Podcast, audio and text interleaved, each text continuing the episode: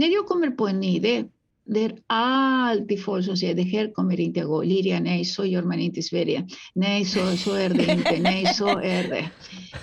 Förr i tiden blev jag väldigt orolig. Oj, tänk om. Nu för tiden vet jag att jag ska inte lyssna på dessa röster. För att de kommer bara hindra mig. Och samtidigt, ibland är det också så att de personer som säger så, de själva har inte provat. För alltså, det är lätt att vara kritiker. Det är otroligt lätt. Men att våga utsätta sig för den där processen som många gånger är roligt och smärtsam att skapa någonting. Det krävs väldigt mycket mod.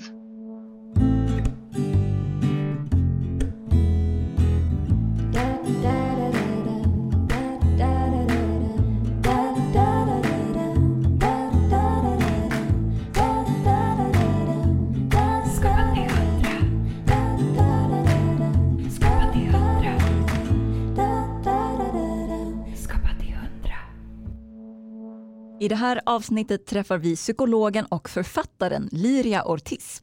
Du får veta varför motivation är mycket viktigare än talang, hur man hanterar kritik både från sig själv och från andra och varför långklänning är det överlägset bästa klädseln att skriva böcker i. Du lyssnar på Skapa till hundra med mig Frida Andersson och med mig Maja Sönnerbo. Skapa till hundra. Skapa till hundra. Har du kaffe? Skål!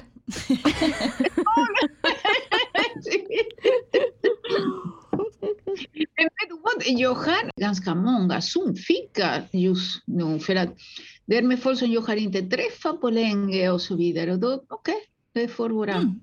så att åtminstone träffas vi på det här viset. Det är det nya nu. Men du föreläser hemifrån nu också digitalt va? Det stämmer. Det ja. stämmer. Det är därför jag har köpt lite utrustning, har köpt de här lamporna. Och vad kul att du ville Jättekul. vara med Liria. Ska vi börja? Ska vi börja? Det tycker jag. Liria Ortiz är motivationsexpert, föreläsare och författare. 2017 vann hon Stora psykologpriset och hon är både legitimerad psykolog och psykoterapeut med KBT-inriktning. I många år har hon gett läsare relationsråd i Dagens Nyheter och synts flitigt i TV och radio. Liria är aldrig sen att använda sina gedigna kunskaper på nya sätt. Hon har gett ut hela 27 böcker. Hon svarar på ungdomars frågor om kärlek på TikTok och nu är hon även flitig samtalsarrangör på nya sociala mediet Clubhouse. Kanske är hon Sveriges mest kreativa psykolog. Varmt välkommen till Skapa till hundra, Liria Ortiz. Välkommen! Tack! välkommen, hur kändes det där? Det kändes väldigt stort. Sådär. Det, är, det är den där kampen alltid. Att, eh, mitt ego säger vad roligt. Eh, den andra sidan av mig säger men det är lite överdrivet. Så jag har lärt mig att jag säger ingenting. För att annars förr i tiden kunde jag komma in och säga nej, men så är det inte riktigt. Eh, utan nu är den där, och det är på grund av den där bluffsyndrom som många av oss har inom oss. Mm. Ah, det är inte riktigt så där. Ni kommer att upptäcka väldigt snabbt att jag egentligen inte är så mycket eller mm. Och det där känner man igen. kommer in. Men då har jag lärt mig att hantera så, när någon säger någonting snällt, då säger jag tack och lägger ingenting. Bra tips. Ja. Jättebra tips. Bra öppning, ja. känner jag. Verkligen. Eh, men vi brukar alltid börja poddavsnitten med att var du känner att du befinner dig på en skala från 0 till 100, rent kreativitetsmässigt. Mm. Just nu skulle man kunna säga 80, för att just nu håller jag på att skriva. Mm. Så just nu, det varierar såklart, men just nu är det ganska högt. Mm. Jag är inne just nu i, i någonting, jag håller på att skriva en manual om samsjuklighet. Okay. Eh, det vill säga psykisk ohälsa plus beroende. Mm. Eh, och då rensar, det är verkligen prioritera, prioritera, prioritera. Allt som tar tid, borta, borta, borta, borta.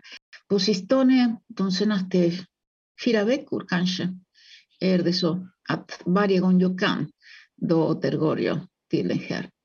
eh, till att skriva så mycket. Och, och då måste jag prioritera tyvärr. Ja, det, det kommer massor med spännande, intressanta saker hela tiden. Och jag är nyfiken, på gott och ont. Ja. ah, jag vill, jag vill, jag vill. Nej, nej Lydia, nej, det får du inte. Nej, nej, nej. nej. Men, men man matas ju hela tiden med allting. Har du några rutiner då för hur, dag, hur ser dagarna ut? I mitt arbete, så som det, är, det ser ut, då det är väldigt mycket, om den dagen har jag en föreläsning, eller om jag har handledning, eller vad det jag har den dagen, som kommer, då kommer dagen att se ut väldigt annorlunda. Eh, Förr i tiden till exempel, det var desto mera, för att då reste jag ganska mycket. Då kunde det se väldigt varierat.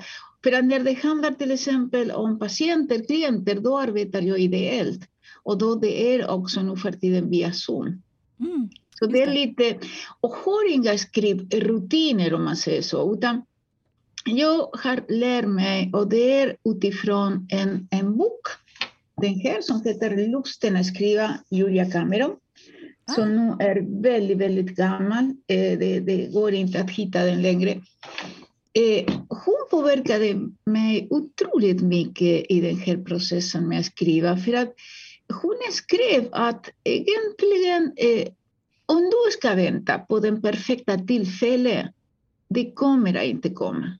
Och hon förespråkar att egentligen det handlar inte så mycket om inspiration, utan det handlar om hårt arbete. Mm. Det har jag tagit till mig.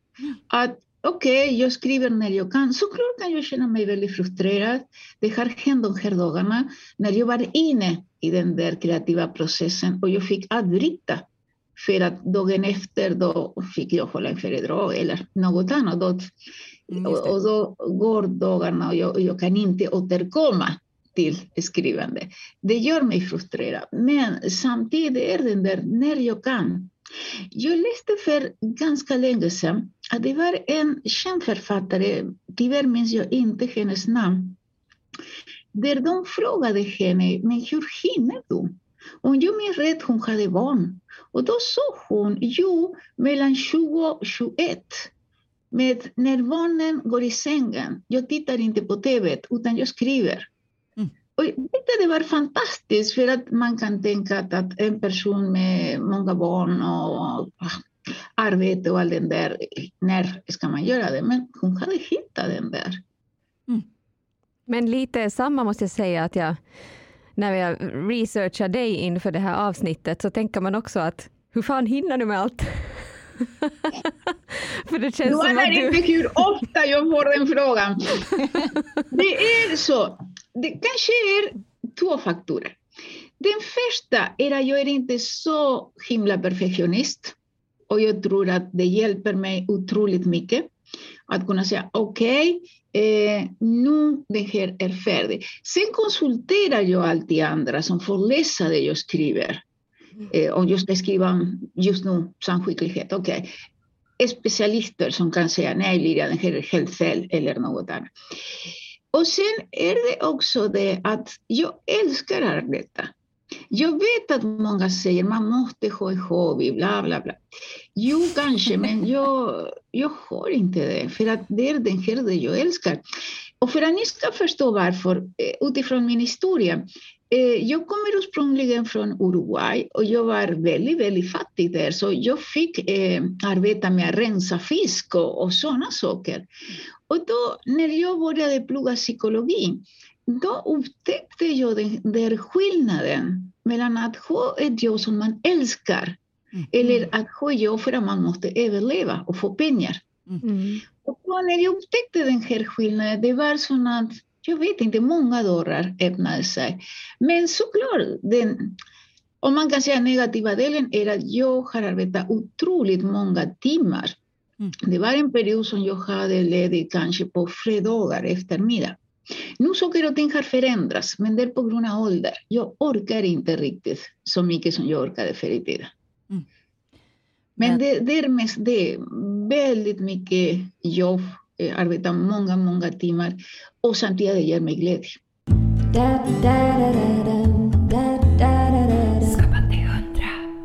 Du har sagt att du känner dig som en frustrerad romanförfattare. Vill du berätta om det? Jo, för att egentligen skulle jag vilja skriva romaner. Men jag har inte den talangen. Jag har provat. Och mm. det, är, det var väldigt frustrerande och såklart inte så jätteroligt. Men jag tror att man måste hitta någon sorts balans mellan att acceptera sina begränsningar och utmana sig själv. Mm. Och då mm. tänkte jag, nej, den där är... För att jag tänker så, hade jag haft mer tid, hade varit skrivande, det som försörjer mig, då kanske hade jag ändå sassa, sassa, sassa för att jag kan vara väldigt envis. Men det, så är det inte fallet. Och då tänkte jag, okej, okay, då får jag skriva andra saker som ja. ger mig ändå glädje, men som inte handlar om romaner. Mm. Men alltså 20, nej, 28 till 28, och med. Ja. 28 träffar fick jag på dig när jag sökte på Adlibris. Det är ju ändå liksom fler än vad de flesta författare kan skryta med, måste man ändå säga. Så. Jo, det som händer eh, är det här att ibland är det jag själv som kommer på att ah, jag skulle vilja skriva om det här. Men ibland är det andra som kontaktar mig. Mm. Så Liria, kan du skriva för bostadsförmedling? Kan du skriva för Ta, ta, ta. Och då det handlar väldigt mycket om att anpassa den där samtalsmetoden som jag undervisar i, eh, motiverande samtal, mm. eh, till det som de behöver.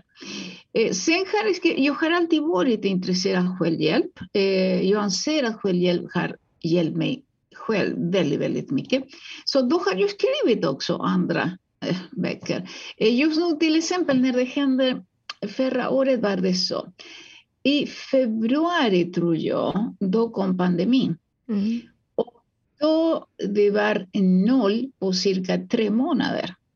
Jag hade tänkt skriva en bok om kärleksrelationer och de myter som vi utgår ifrån och som enligt jag gör oss olyckliga.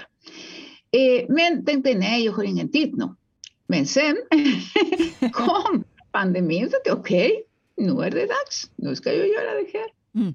Så det har blivit så att passa på. Och sen det jag var inne på tidigare, att inte vänta på den rätta tillfället att skriva. Mm. Utan okej,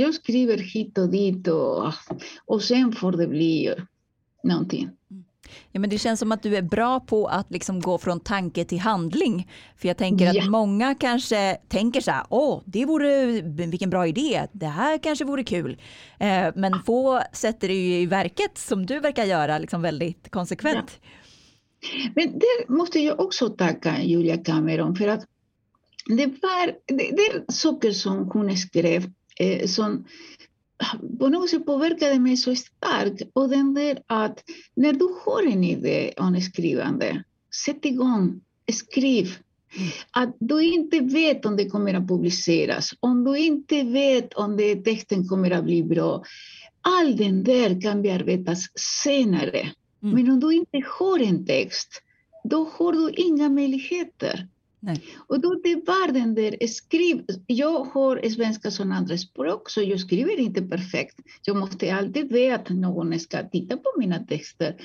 Och i början fastnade jag. Ah, men hur stavar man den här egentligen?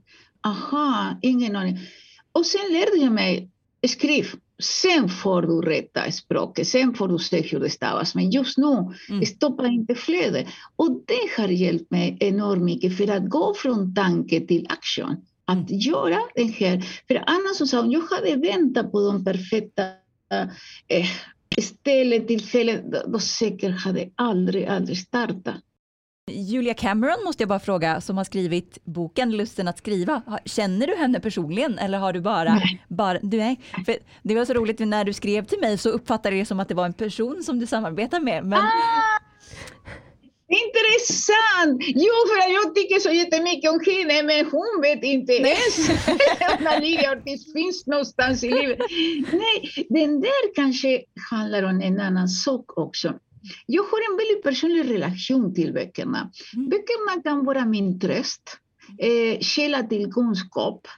Eh, de har jag berättade för er att jag har läst ganska mycket självhjälp, så det har varit också väldigt mycket hjälpsamma. Trots att självhjälp ibland har, enligt jag, en, eh, tendens att säga att om det hjälper mig kommer det hjälpa alla och det delar jag inte alls. Men då har jag haft, tack och lov, förmågan att ta det jag vill ta med mig. För jag delar inte heller allt som Julia Cameron skriver. Mm. Eh, hon är enligt min åsikt många gånger väldigt flummig. Jag tror inte på många av de saker som hon skriver. Men ändå, jag har tagit till mig eh, det, som hjälpte mig. Och så brukar jag göra egentligen med, med nästan. Men kanske det är därför, för alltså, så, hon har betytt så mycket för mig. Ja. Jag pratar, ah, Julia Cameron, sådana ja. vi är kompisar. Man kan säga att du samarbetar med henne. Skapa till hundra Men det där känner jag igen. Själv är jag musiker och, och låtskrivare till yrke. Och, och jag brukar använda mig faktiskt av sån här kreativ övning. Att man skriver av sig typ alla tankar som kommer på en kanske A4 papper för att se att vad är det som för sig går i huvudet. Och sen så försöker man sortera det. Och då måste man ju se till att man gör det innan man hinner bli kritisk. Det är det som Eller är när man är kritisk. Den där Frida era läsare eh, kommer att ha nytta av. Att tänka att vi har kritiska tankar. Och det kommer mm. mina kunskaper som psykolog mer in i bilden. Mm. Det är normalt att vi har dem. Så istället för att kämpa emot dem, de, ah, kanske dessa kritiska tankar säger ah, men det här är jättedåligt, men vem tror då att det kommer att läsa den här? Men titta, den här meningen, men, Låt det vara, kritiken får vara där, men fortsätta skriva. Eller mm. göra det du gör. Mm. Med kritiker. Va? Den här egentligen så det är inte mina egna idéer. idéer. Den här kommer från en metod som heter ACT, Acceptance Commitment Therapy, som handlar väldigt mycket om det här. Att gör det, gör det du vill göra, trots kritiken, mm. trots att du kommer inte alltid att må så jättebra, eh, trots vad den handlar om, fortsatt, fortsatt med det. För mm. problemet är, eller huvudpoängen är att om vi börjar kämpa emot, då vår energi går åt det hållet istället för att gå åt det mm. kreativa. Mm. Så bli, bli lite kompis helt enkelt med sin inre kritiker. Ja, eller inte. Så ibland det går inte att bli kompis med några. Okej, okay, du får vara där, du får fortsätta kritisera så mycket du vill, men ja, jag kommer inte att göra någonting åt dig. Så mm. jag kommer att fortsätta skriva, eller så att, att den mm. handlar om. Mm. För att den där, Maja, det kan också vara lite lurigt. För att om man väntar på att bli, att bli kompis, mm. då det tar också tid och energi. Man måste utforska, hur kommer det sig att den här, eh, min inre röst kritiserar mig, ta, ta, ta. Det, det kan ta år av terapi eller vad vet jag. och om man inte har den tiden, då strunta, det får vara där. Det är så när vi kämpa inte emot. Då det är lite att man accepterar? Ja, det stämmer precis. Mm. Och en annan sak som har hjälpt mig, är att stänga den där rösten som säger du kommer att få kritik för den här. För att kanske inte med böckerna, men när jag skrev i DN, då visste jag att några svar skulle få kritik. Eh, några orsakade till och med att det var massor med kommentarer, många som ville att DN skulle att skeda mig och så vidare. Och så vidare. Och då det var den där stänga där och säga okej, okay, jag här gör är svårare jag vill göra. Och sen får det vara så. Och nu med ålder känner jag mig såklart mycket friare. Jag är inte beroende av en arbetsgivare eller att andra på det här viset. Och då såklart det ger mig en frihet. För att jag vet att så fort någon gör någonting, då får man kritik. Ja, det är nästan en regel som finns. Och då att kunna hantera det på det viset att till exempel det finns kollegor som många gånger frågar mig, ah, Liria, hur gör jag på skriva, för att skriva, vad gör jag? Och jag säger, men förbered dig för att du ska få kritik och arbetar inte för att undvika kritik. För att då kommer du att döda din egen kreativitet. Mm. Utan du kommer att få den och det är en del att kunna göra vissa saker, att visa det man gör. För såklart, gör man det, gömmer den, då, då det är andra saker som gäller. Men i det här fallet, man kommer att få det.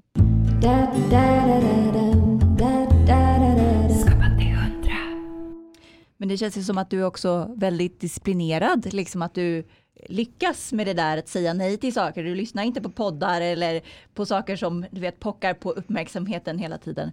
Har du alltid nej. haft den förmågan eller har det liksom kommit med? Nej, det har kommit med åren.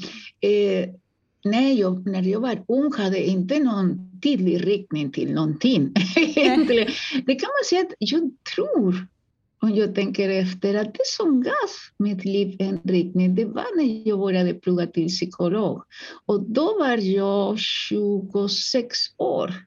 På sistone har det varit, eller de senaste åren av mitt liv, har det varit väldigt mycket så att jag har lärt mig att prioritera. När, när kom liksom psykologiintresset in i ditt liv? I mitt fall var det ganska klassiskt. Jag själv gick i terapi för att jag behövde det. Och då kom intresse Eh, och så sa jag, jag blir kär eh, i psykologin. Det, det, var verkligen, det var där som det började. Hur gammal var du då? Var du tonåring eller? Eh, ja, låt mig se, 24, 25. Mm. Kom du då också på att nej, men det här vill du ägna ditt liv åt? Nej, nej, det, jag hade inte sådana planer på den tiden. Jag bara upptäckte, oj, den här gillar jag. Mm. Eh, och sen kom den där eh, att, ah, okej, okay, då kan jag börja läsa psykologi. Och sen fortsatte, men då tog jag aldrig någon beslut att så skulle det vara resten av mitt liv. Och det är framförallt någonting intressant det du säger där Frida, för att den där är någonting som jag avråder folk när de känner den presset att jag måste välja någonting för att göra resten av mitt liv. Mm. Nej, välj någonting som du vill göra nu. Jo, men om jag ångrar mig, då kommer du att få möjligheter att göra någonting annat. Mm. Eh, eller inte, och då får du gråta, vad vet jag. Men det, det, är omöjligt den här att, för så att det är stora krav. Du skrev ju till oss inför den här intervjun att du tyckte att, att eh, motivation är mycket viktigare än talang. Ja, och det där kommer inte från mig, det kommer från Grit, som är en, jag kommer inte ihåg hennes namn nu, Angela någonting. Eh, hon har forskat på det här ja. och har sett att egentligen det är uthållighet som är viktigare. Ja. Att man vill och man kämpar på mm. istället för att man har talang. Och såklart hon är väldigt nyanserad. Hon säger om du, har, om du vill bli pianist och du har talang och övar, såklart fantastiskt. Mm. Eh, men säg att du inte har talang, men är beredd att öva, öva, öva. Okej, okay, åtminstone kommer du att bli pianist. Eh, hur bra pianist, det vet man inte, men åtminstone kommer du kanske kunna försörja dig eller göra mm. eller något annat. Därför var jag inne på det här att när ni frågade mig om romansförfattare. Jo, om jag hade varit uthållig hade jag säkert skrivit romaner. Kanske hade de inte blivit så jättebra, men, men då hade jag inte uthållighet på den fronten. Mm. För jag kände, nej, jag har inte den tiden eller jag har inte den luften eller jag vet inte vad jag tänkte då. Men, ja. Och då gick jag inte den vägen. Men det stämmer.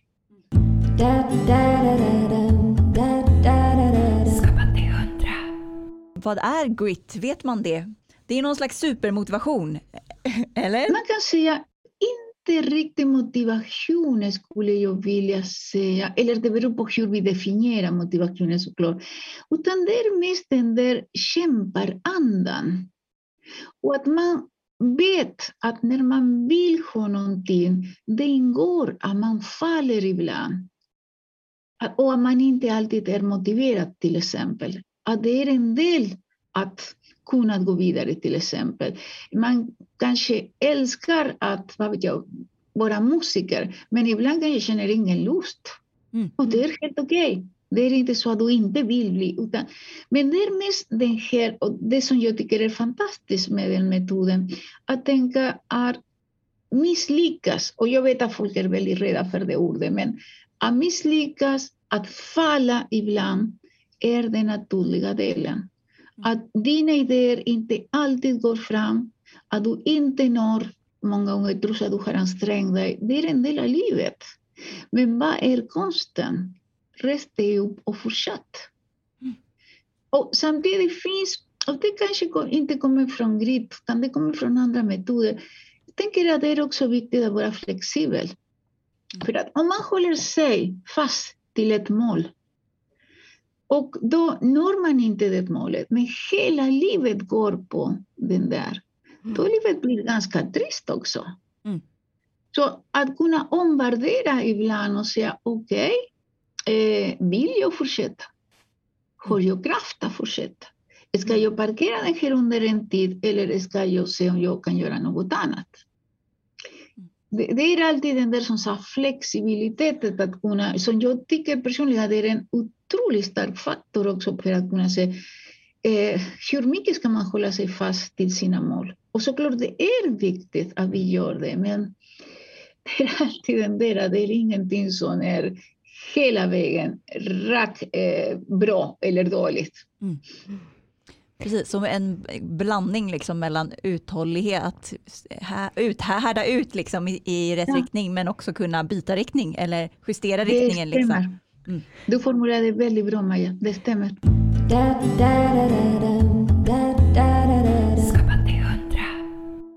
Jag tänker att det är många som vill veta liksom, vad är de eh, viktigaste nycklarna skulle du säga för att bli och hålla sig motiverad? Mm.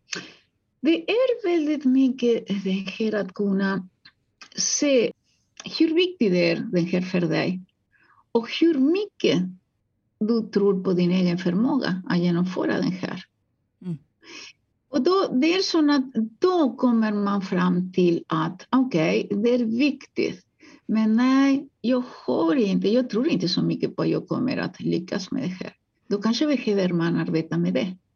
Just det. Och sen att den där flexibiliteten, att det kommer inte alltid att vara jätteviktigt. Ibland kommer det att minska och det är helt, helt okej. Okay. För att en sak som, gör, som bidrar att motivationen går ner ganska snabbt är att vi ser inte vinsterna av vårt beteende på en gång. Mm. Om jag börjar skriva en bok nu, jag skriver de eh, två första meningar, eh, då känns det som att och det händer mig faktiskt, nu kanske lite mindre, men förr i tiden det. Och jag lovade 200 sidor. Aldrig i livet. Kommer inte med, men var du galen? alla dessa. När, och då är det där, när man kommer tillbaka till att okej, okay, jag skriver idag eh, två meningar, punkt. Yeah. Okej, okay, mm. Och då ger kraft att kunna se. Men det är så, jag tror att det var du Frida som var inne på det här, att inte förvänta oss att motivationen på lång sikt kommer att ge oss kraft alltid. Såklart, mm. då, då kommer att göra det när vi påminner oss. Men varför sätter jag mig för den här egentligen? Mm. Ah, för att jag vill. Okej. Okay. Men många gånger, för att vi människor fungerar så, vi är väldigt kortsiktiga. Så att för att kunna vidmakthålla sin motivation, hitta gärna den där balansen. Vad kan det ge dig kraft varje dag? Mm. När du känner, och samtidigt blir inte rädd om motivationen går ner. Mm. Den där är det normala. Mm. Utan okej, okay, nu känner jag mig inte så motiverad, det får vara så. Men ändå, och ibland att göra trots att man inte är motiverad. För att okej, okay, idag är jag inte alls motiverad att måla, skriva eller vad den handlar om. Okej, okay, men gör det lite grann bara. Mm. Precis. Är det, men är det så du jobbar när du skriver dina egna böcker till exempel? Att du försöker hålla igång det varje dag oavsett hur dagsformen känns? Jo, jag försöker. Och såklart, ibland eh, känner jag nej, då är jag väldigt trött så jag orkar inte. Så nej, det gör jag inte. För det handlar också om att hitta den där balansen att vara snäll mot sig själv, att inte göra våld på sig själv. Mm. Om man inte.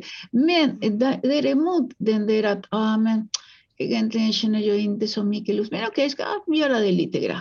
Mm. Det, det beror på graden och då gör jag det. Och det jag arbetar med mig hela tiden är den här, okej, okay, du kommer inte att hinna skriva så jättemycket, men åtminstone några idéer. Mm. Spalta lite, vad är det du vill? Och sen kan du, så att jag inte tappar bort idéer. Eh, och då, det fungerar ganska okej okay för mig där. Mm. Och kan det inte vara också så att de dagarna som man inte skriver, eller som du kanske inte skriver så aktivt, så arbetar du ändå på det någonstans i hjärnan? Det I bakhuvudet? Det kan hända för att det är samtidigt man är mer uppmärksam på det tema som man är inne på. Mm. Eh, säg, eh, när jag skrev om den där myten om kärleken, då det var, jag såg ett par på gatan och då det var inte bara ett par, för mig var det en studioobjekt. Jaha, vad gör de? Hur interagerar de? Aha, hur... och då det var som du säger Frida, jag hade inte valt att tänka göra så, men mm, titta, då, mm. Vad hände där borta? Eller läste någon artikel eller så någon serie. Mm. Aha, de säger, aha. Jag skriver den där tanken innan det, det försvinner. Skapa till hundra. Ska vi ta dina fria fråg frågor Frida? Ja, Fridas fria frågor. Ja? Du som är motivationsexpert, vad skulle du säga är det svåraste att motivera dig själv till att göra? Uh, ingen tvekan, motion. Ni anar inte, jag hoppas att min läkare inte lyssnar på den här, för att hon är himla bra, men jag har diabetes typ 2 för att förklara varför. Varje gång jag kommer till henne, då säger jag, ah, hur går det med maten? Väldigt bra, jag har hittat bra strategier. Bla, bla. Hur går det med motion? Ah, kan jag gå hem nu? Som ett små barn. Att gå ut, promenera, motionera. Den där med qigong, jag tycker att det är jätteroligt. Men att börja, ah, det är jobbigt. Vad är din största aha-upplevelse inom ditt yrke? När personen hittar den där inre motivationen för att ta steget. När kanske har det varit väldigt kämpigt att komma dit. Eh, säga personen kanske har haft en självdestruktivt beteende på många sätt. Mm. Och hittar... Så, ibland såklart, många gånger det är svårt att se den konkreta stunden. Men när det händer, det är magiskt. Mm. När, wow, där gjorde det klick. Wow! Ja, häftigt, som att man löser upp knutarna. Ja, precis. Då känner man, oh, oj! Och det är en aha-upplevelse och det är jätte, jätteroligt. Nu måste jag fråga bara, hur hjälper man någon att hitta den där inre motivationen? Det är väldigt mycket den där att försöka se vilka skäl den här personen har för att kunna göra en förändring. Problemet som vi har många gånger är att vi vill att personen ska göra en viss förändring. Men kanske personen vill något annat. Och där blir det väldigt, väldigt jobbigt. För att jag har arbetat väldigt mycket med beroende och jag brukar säga att eh, men, om, om det handlar om att den där sluta med droger och alkohol. Det, för min del, det handlar inte om moral. Det handlar om, jag, jag har sett konsekvenserna. Många av mina patienter drabbas väldigt illa. Och om du har kommit så pass långt så att du kommer till mig är för att du också har drabbats illa. Det, det är därför. Mm. Så, men en, tyvärr är, är den där att man måste kunna släppa taget när personen inte vill. Mm. För att ibland är det så personen är inte redo just då.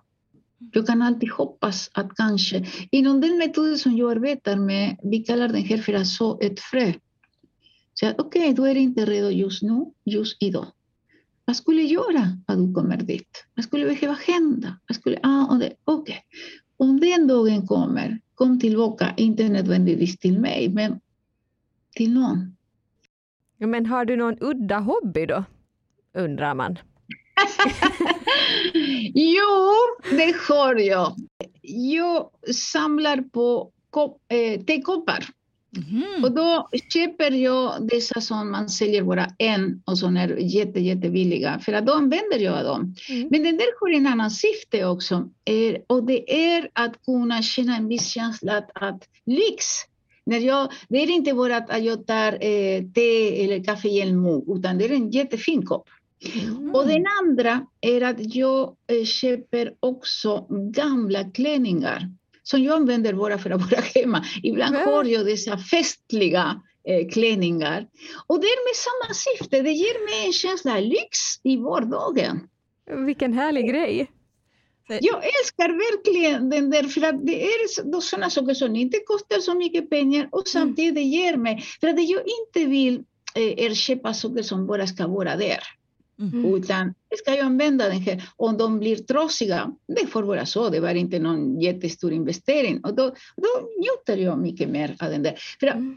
ett problem som jag har, i och med att jag var så fattig, att många gånger i många år har haft kläder som jag har sparat för ett finare tillfälle som aldrig kom.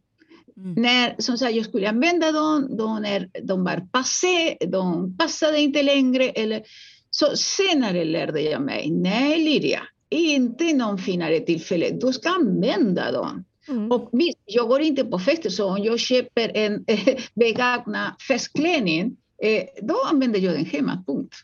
Mm. Vad härligt, jag ska, när jag läser dina böcker ska jag tänka mig att du har suttit där i balklänning och skrivit dem. Men det gör jag ibland. Och faktiskt, när det är dessa dagar som jag vet att jag ska skriva och ska, mm, då försöker jag väldigt medveten. Aha, ta på mig någon lång klänning sån här, så där. För att det ger mig den där känslan bara.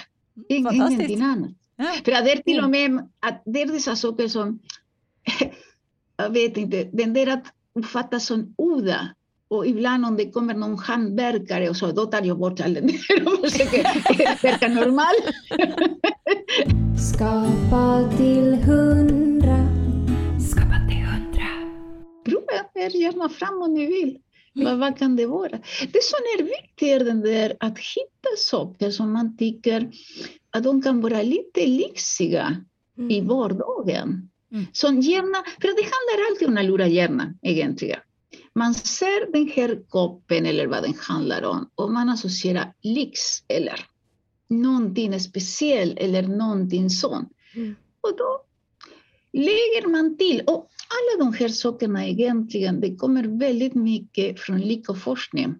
Där har jag lärt mig otroligt mycket. Att vi förväntar oss att få lycko, vad ska man säga, ros att lycka. Eh, och såklart ibland händer, till exempel när vi är nykera, det händer. Eller vi har, vad vet jag, den önskade jobbet. Eller såklart, det kommer, den där duschen, dopaminduschen. Men de allra flesta gånger är de små stunder i livet, i vardagen. Mm. Titta i vardagen, vad kan du göra i vardagen? Mm. Som ger dig en känsla, okej, okay, det här är inte någon lyckorus, men jag trivs med det här. Det ger mig... Letar man efter sådana saker, det kan öka kreativitet. Mm. Det kan också göra den här att, ah men titta, när jag ser på den här då får jag nya tankar. Ah, det kan vara att leta efter små saker som ger någon sorts tillfredsställelse, någon sorts lyckokänsla i vardagen. Mm. Livet är för kort för fula koppar, Frida.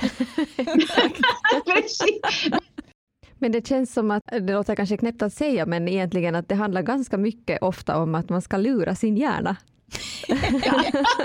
men det stämmer, ja. det stämmer.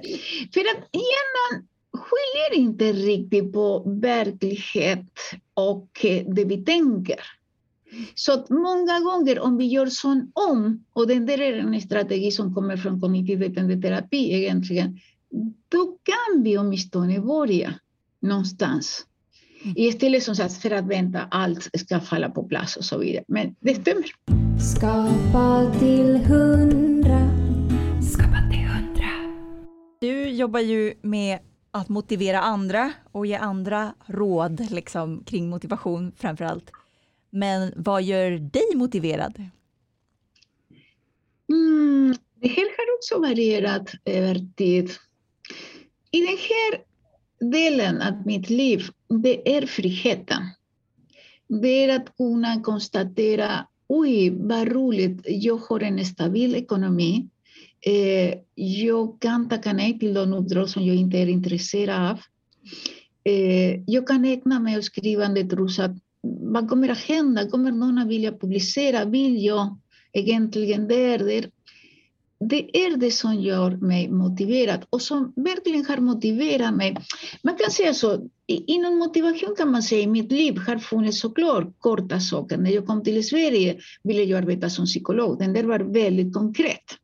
Sen övergripande, någonting som har motiverat mig och har påverkat vilka, vad har jag valt? Det är den där, jag vill känna mig fri. Den här har varit mycket övergripande och kanske var inte något konkret mål, men en viss inriktning. Så det är dessa saker som överhuvudtaget... Nu för tiden är den där, jag vill ha det roligt. Eh, jag vill tacka ja till uppdrag som jag känner, ah, den här kan jag lära mig. Och med roligt menar jag den här. Tack och lov, med 62 år är jag väldigt nyfiken fortfarande. Och jag säger tack och lov för att tyvärr träffar jag ibland kollegor som har tappat bort lite grann den här. Och för mig nyfikenhet ger mig glädje. Ja, vi, vi, sa det precis innan här, att det här med att du eh, både är aktiv på TikTok och på Clubhouse. Jag känner, herregud, jag, inte ens jag hänger med så mycket, jag är bara 35 liksom. men du känns väldigt nyfiken. Jo, men det är också den där, att ge mig frihet. Att, och jag tänker så, jag, ska, jag har just nu en samtalsserie på Clubhouse. Och jag skulle ha som mål, ah, men nu ska jag ha, eh, vad vet jag, eh, två samtal per vecka. Eller då skulle det bli krav istället för någonting glädjande. Utan okej, okay, i, i en tid tänker jag, men vilken riktning vill du ha? Och sen tänkte jag, men varför måste du ha en riktning? Gör det som faller i dig. Det är du mm. som har valt den här. Du är inte beroende av någon på den här. Och det är det som ger mig glädje. För att då kan jag uppleva den där. Såklart, friheten är alltid villkorad. Jag tror inte på den absoluta friheten. Men i de ramar jag kan. När det kommer en gäst kommer, när det inte kommer, det kommer inte. Det får vara så. Och då det är den där. Med TikTok händer samma sak. Jag provar. Ja. Och sen så, kommer jag att fortsätta med TikTok och med Clubhouse? Ingen aning. Och det är det som ger mig frihet. Att jag inte behöver svara, jo det kommer jag göra, eller jag har de, de här planerna med. Ingen aning.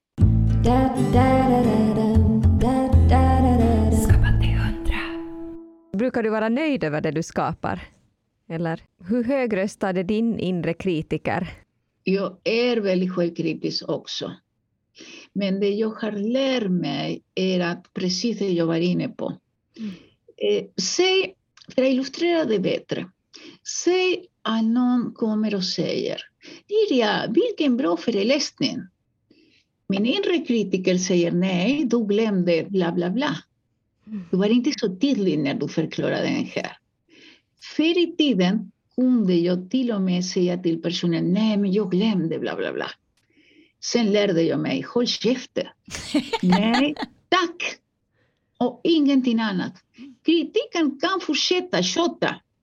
Men sen många gånger, den där att jag blir nöjd, det blir sen att jag tänkte, men titta. Eh, det, och de, det är också ett sätt för mig att behålla min egen motivation. Att tänka, okej, okay, om jag med den här har nått två personer som kan i sin tur leda fram den här, då blir jag väldigt glad. Mm. Att det kan vara så. Men då för mig, för att hjälpa mig med min inre kritiker, har varit att hitta någon högre syfte med den där. Att med det jag gör. Mm. Jo, jag vet inte resultatet, jag har ingen aning, men varför gör jag det här? Men så att jag går inte i clinch längre med min kritiker, utan det får vara där. Mm. Och tjata så mycket han vill. Jag säger han, jag vet inte. Men du känns ju väldigt liksom peppad och positiv som, som person. Men har du haft perioder i ditt liv där det har varit liksom tyngre? Oh ja, jag har varit deprimerad till exempel. Eh, som jag var inne på, jag kommer från väldigt enkla förhållanden. Väldigt krångliga familjeförhållanden. Så jo, det har varit så verkligen. Och där, jag tror att det är därför många gånger har lärt mig av det här att göra det jag kan med det jag har. Mm. För att eh, kunde jag ändra på min familj? Nej. Eh, Okej, okay, den där med den dåliga mående, den inre kritiker, all, all den där, när det har funnits där. Okej, okay, vad, kan jag... Jag har gått i terapi såklart, som har hjälpt mig väldigt mycket, har gett mig redskap. Och framförallt eh, väldigt mycket självhjälp har gett mig så otroligt, otroligt mycket. Att kunna ta lite den här, lite den här andra och vad vet jag, saker som att jag minns en annan bok som påverkade mig väldigt mycket, att vara rädd och göra det ändå. Mm. Kan inte komma ihåg författare. Men den där påverkade mig väldigt mycket. Att jo, visst, jag blev livrädd varje gång som jag inleder någonting, jag vet inte resultatet eh, och så vidare. Och framförallt så sa förr i tiden, nu är det annorlunda för nu, idag har jag en annan frihet. Men såklart blev jag väldigt osäker. Tänkte, okej, okay, du är rätt. Visst, det kan gå åt helvete, jo, det kan gå, okej. Okay. Men fortsätt ändå. Men då såklart, jag har hämtat väldigt mycket från böcker. Det har varit för mig otroligt avgörande. Mm. De har hjälpt mig otroligt, otroligt mycket. Och det är väl en, är det inte nästan en euforisk känsla sen om man vågar göra någonting som man är rädd för och så lyckas man? Eller? Det stämmer. För mig har det inneburit ibland någon sorts revanschkänsla. För att såklart, eh, tänk kvinna, invandrare, jag pratar med accent. Eh, och då såklart att det är många som har inte trott att jag kunde göra vissa saker. Eh, och de har mer eller mindre subtilt påpekat för mig. Mm. Eh, och då eh, och säga nej, den här går inte, den här kan inte göras, den här. Och att kunna ha gjort det ändå. Det har jag mig så, så, glädje och en känsla som kanske inte alltid är så positiv, men jag njuter av den ändå. Ah, titta, du trodde inte på det, men det gjorde jag ändå. Det gav mig kraft också. Och samtidigt har det varit en lärosituation på att inte lyssna så jättemycket på att alltid det är någon... För mig är det mer regel än undantag. När jag kommer på en idé, det är alltid folk som säger det här kommer inte att gå. Liria, nej, så gör man inte i Sverige. Nej, så, så är det inte. Nej, så är det. Förr i tiden blev jag väldigt orolig. Oj, tänk om. Nu för tiden vet jag att jag ska inte lyssna på dessa röster. För att de kommer bara hindra mig. Och samtidigt, ibland är det också så att de personer som säger så, de själva har inte provat. För alltså, det är lätt att vara kritiker. Det är otroligt lätt. Men att våga utsätta sig för den där processen som många gånger är roligt och smärtsam att skapa någonting. Det krävs väldigt mycket mod. Och det är det som inte alla kanske alla gånger kan göra. Skapa till hund så att inte lyssna på nej-sägarna var ett fantastiskt tips. Har du några andra liksom så här strategier för att skapa men så miljön där, du, där din kreativitet får, får blomma? Liksom? Och jag känner att många som sysslar med det här ordet kreativitet har lite brist på ödmjukhet faktiskt. Att de påstår väldigt bestämda. Det är så. Du ska göra det. Så, så att det här har fungerat för mig. Då kommer, då måste jag. Oj, oj, oj, oj. Ja, den där kommer från min, mitt arbete med motivation. jag vet mm. att så fungerar det inte. Det, det intressanta är att man går på någon sorts upptäcktsresa, för att det här är väldigt individuellt. Att man observerar sig själv. Säg eh, minst en vecka, gärna mera. Eh, I vilka stunder av dagen, för att börja med, är jag mer kreativ? För att jag skulle aldrig för mitt liv vara kreativ på morgonen. Så det är noll, noll, noll, noll. Eh, vilken tid på dagen? Eh, finns det några miljöer? Är det någonting som du behöver? Hur är det med koncentrationen? Vad är det som hjälper dig att koncentrera dig?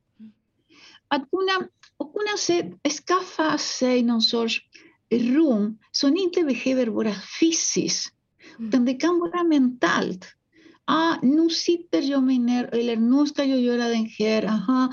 Och så, här, får man möjligheter, såklart ska man skaffa sig åtminstone någon litet hörn där man känner den här är min. Har man inte det, för att inte alla har det, försök att det ska vara i det ljud istället.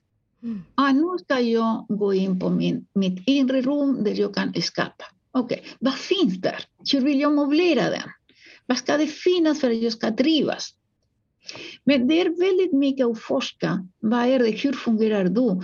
Och återigen det här, du kommer inte att fungera på samma sätt hela tiden. Så det där är också viktigt att kunna säga att om ändå det du har gjort inte fungerar, det är ingen fara. Såklart måste man hitta inspiration som kommer från andra. Eh, om det går att lära sig från andras erfarenheter. Ah, så fungerar det för den här personen, men nu kommer jag att prova att det fungerar för mig. Då har man den inställningen, då kan man lära sig jättemycket från andra. Så folk där hemma kan ju, kan ju testa det här med balklänningar, men det är inte säkert att det funkar för dem.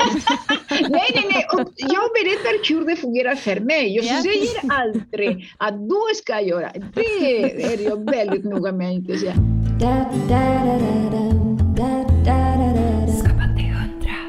Men om man vänder på, på allting då, vad är dina bästa tips för att döda all kreativitet och motivation? Vad funkar absolut inte för dig när du ska skapa? Trötthet. Ja.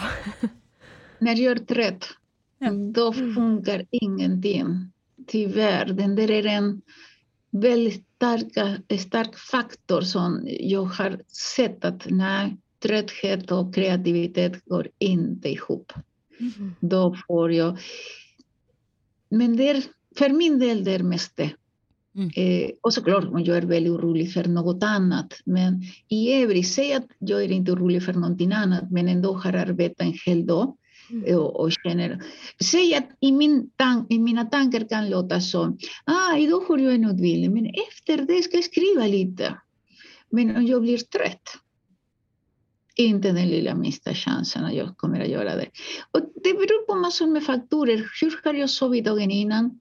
Hur var det med den här gruppen? För att för några grupper, eller från några grupper får jag väldigt mycket energi och glädje. Mm. Från andra det är lite mer kämpiga. Då, okay.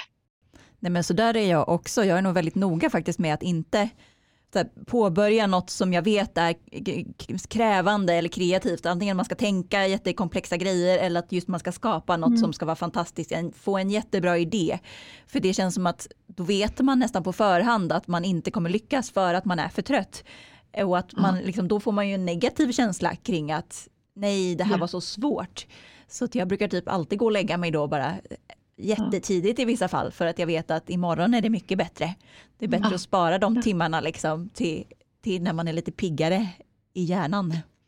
Och det är ett väldigt bra sätt Maja. Det som för min del, när, när du pratar om det här, är att då är jag rädd för att förlora idén. Mm. Men ett, en sak som man kan göra är att skriva eller nu för tiden diktera i sin telefon. Just det. Mm. Så, så, du vet, okej, okay, den här idén hade jag, men jag är för trött, jag orkar inte. Men det, finns, men så, så det beror på minnesfunktioner. Eh, ni är mycket yngre än jag, så säkert att minnet fungerar mycket bättre än min. Nej, gud nej, jag minns jag, ingenting. Jag märker den. jag har ärthjärnan känner jag. Precis, röstmemo, det är det som är grejen Frida. ja. Men en sista skapar eller vad ska vi säga, skrivarfråga. När kommer din första roman? För att knyta ihop säcken. Nu kan ge upp Frida för, för romanen. Jag vet inte. Kanske, men det är bara spekulation. Det, kanske om sig. Eh, åren går, jag inte har eh, så mycket jobb eller någon jobb alls. Men jag har tid och kanske vill prova mig fram. Mm. Kanske skulle vara ett första steg att, att göra det. Men just nu tyvärr har jag inga planer för den där alls. Skapa till hundra. Skapa till hundra. Vad är bäst just nu enligt dig? Just nu är det här ekonomisk trygghet. Att jag har en balanserad ekonomi. Det är otroligt viktigt för att som sagt, jag har varit väldigt faktiskt. Det är otroligt centralt. Och sen den där min relation med min man, att han finns i mitt liv. Eh, det är också jätte, jätteskönt att vi är tillsammans. Vi kan stödja varandra. Det där är också otroligt viktigt för mig. Om man vill närma sig ditt hantverk, var ska man börja då? Om man vill bli som du? Oj! Kanske det som jag var inne på, det här att börja med att göra. Vänta inte på den rätta tillfället. Mm. För den här, som sagt, jag har kunnat göra det när jag blev vad vet jag, 40, 50 kanske. Det har jag inte kunnat göra hela mitt liv. Men att gör saker och ting med de resurser du har just då. Vänta inte tills ah, när jag blir pensionär, nej, när jag får högre lön, nej, när jag har en bättre bostad, utan börja med det du har. Vilket är ditt bästa tips för att bli kreativ? Den första är kanske att fråga sig själv, vad är meningen? Varför vill jag bli mer kreativ? För att det är trendigt? För att ja, det ska, jag ska vara kreativ bland mina vänner? Eh, och sen är det roligt för mig. Det är verkligen det jag vill. Eh, kom ihåg kreativitet det behöver inte att du skriver, målar eller eh, något annat, utan man kan vara kreativ på många olika sätt. Och sen när du upptäcker dessa saker om dig själv, då går den vägen som du vill gå för att vara mer kreativ. Men med stor säkerhet är du redan kreativ inom något visst område. Tack snälla Liria för att du ville vara med i podden. Tusen tack. Tack för att ni ville intervjua mig. Det var jätteroligt och jätteintressanta frågor, så jag är bara glad. Ja, vad härligt. Ta hand om dig. Ja. Tack detsamma. Ha en trevlig helg. Hej då. Hej då. Hej, hej.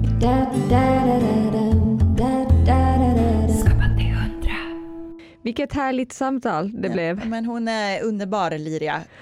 Jävla proffs och supersympatisk. Verkligen, det kändes som att, som att du kände henne riktigt Mm. bra. Mm, och verkligen. hon bjöd verkligen på sig själv Mm. och väldigt frikostig i sina tips. Och, Ja, men man, vill, man vill ju ha en, liksom en liten Liria i fickan he- helst. Liria, hjälp! Jag kände också sådär att, att eh, skönt att ha hennes nummer och kunna sk- skicka lite Precis. frågor i, i veckorna. Ha en sån, ha henne på speed dial bara. Exakt. Eh, om du också tyckte om det här så eh, glöm inte att prenumerera i din poddapp. Så kommer nästa avsnitt swishande in i din poddapp på, som på beställning. Och nästa avsnitt, Det är Naus. Yes, Jakob Kriborn. Jättespännande. Ja. Stor eh, houseartist. Verkligen, alltså man, man svimmar ju nästan när man ser antalet streams. 125 miljoner har den mest streamade låten. Mm, och sen är det några andra pinkat. som har eh, jättemånga miljoner till. Så att man bara, ja ja. Vi kommer snacka om det, hur han producerar sin musik. annat. Verkligen. Ja, det är ju också min hemliga dröm att bli houseproducent. Jag, jag är det? ju väldigt långt ifrån min dröm så det är väldigt mycket fantasi för det här. Så jag, men jag tänker att någonstans måste man börja och kanske Är börja det i nästa. in honom? Exakt, det är där. Det, det ska berätta i mina memoarer sen. Mm, i nu kommer det fram liv. grejer här. Jag visste inte att det var din. Jag trodde det var din dröm att ha podd tillsammans med mig Ja, men det Maja. är det. Men producent och poddare kan man väl vara? Och copywriter och varumärkesstrateg. Det Ja, tycker jag herregud. känns som en rimlig portfölj. Jo, och så köper man lite till timmar i dygnet. Ja, Mm. nej men absolut. Nej men alltså, jag är ju sjukt fascinerad av så här hitmakeri. Och Mm. det kan man ju liksom skriva upp att, att eh, Jakob har koll på. Eh, Verkligen. Och du kanske också kan kräma ur några tips. Jag tänkte ligger säga, och det har du också koll på. Nej men det skulle bli jätteintressant att, eh, att mm, ha honom med och Verkligen. fråga hur han jobbar, Ja men hur, exakt. hur det går till i skapandet och utförandet. Och, Ja, men man undrar ju också Allt. kring era hantverk eftersom de ligger ganska nära. Skriver ni låtar på samma sätt? Fast det blir så olika resultat tänker jag. Eller har ni som helt olika processer? ja, det kan, det kan ju hända att det är faktiskt mer likt än vad man tänker. Naus. Naus måste jag fråga om Made of också. Så jävla bra låt alltså. Men det får ni höra då. Missa inte det. Mm. Puss och kram. da da da da